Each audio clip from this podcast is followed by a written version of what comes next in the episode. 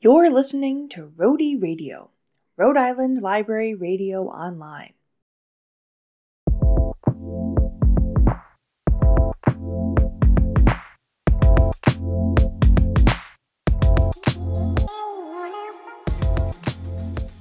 Welcome to Rhody Recommends, where we bring you recommendations from the Rhody Radio crew and past producers and guests. I'm Emily Goodman of the Rhody Radio team, and I will be your host this week. In Rhody Recommends, we tell you what we are reading, watching, and listening to. Everything you hear about in this segment is available at your local public library or freely available online. So grab your notebooks, jot down these titles, and visit your local library to borrow a copy. It is May right now, so, this week's episode is inspired by the fact that May is Asian American and Pacific Islander Heritage Month.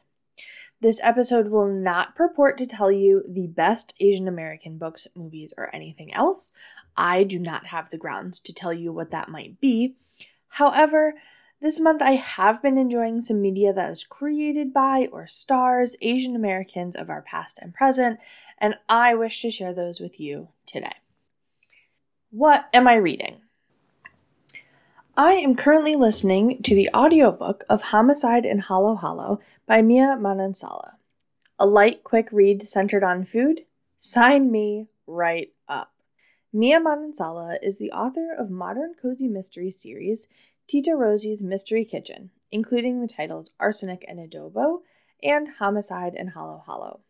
In the first, Lila Macapagal moves back to her hometown after finishing college and going through a horrible breakup. While home, and trying to figure out her next life and career steps, she finds herself fighting to save her Tita Rosie's restaurant after her high school ex and notorious food critic drops dead after eating there. Lila, at the center of the official investigation as its main suspect, conducts her own search to find the true killer. In Homicide in Halo Halo, Lila is preparing to judge the small town's teen beauty pageant, which she was the winner of years ago, when one of the other judges is found murdered.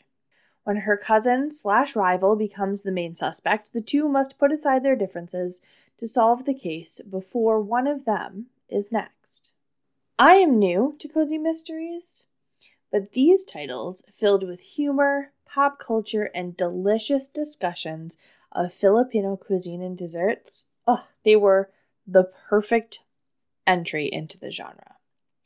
If you aren't sure about cozy mysteries, or to be honest, mysteries at all, as I am not really a mystery fan, uh, and you don't want anything that's too serious, I definitely recommend a Tita Rosie's Kitchen Mystery. What am I watching?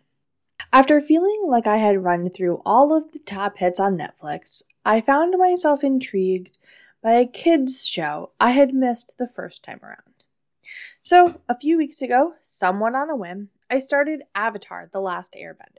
In Avatar, an Asiatic inspired world has been at war for over a hundred years as one of the nations seeks to take over all of the others.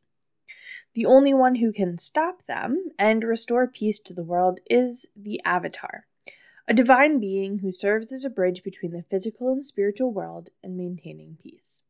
The problem is, he went missing at the very beginning of the war. When the Avatar is found by two teens from one of the nations under attack, the three must work together to help the Avatar learn what he needs to know to end the war and restore peace. It originally aired between 2005 and 2008 on Nickelodeon, and during that time won many awards, including a Primetime Emmy, a Kids' Choice Award, and a Peabody Award.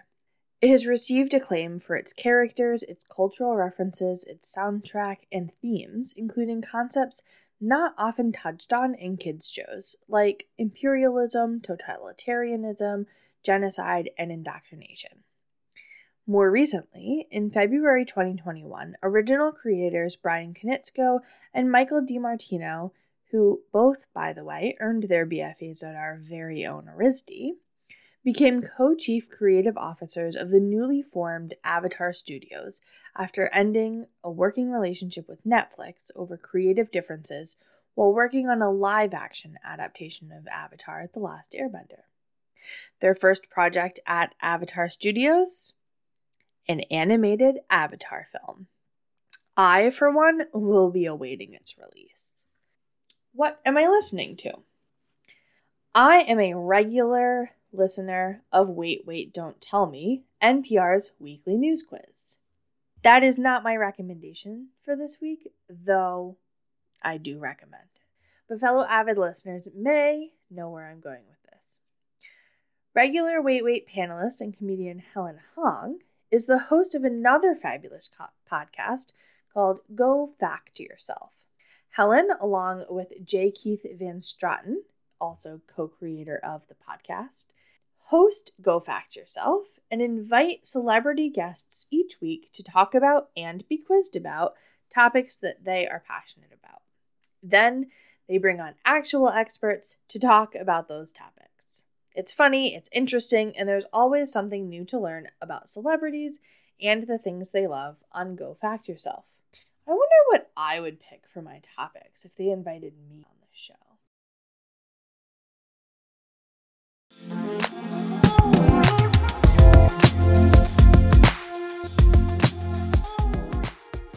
That concludes this episode of Rhody Recommends.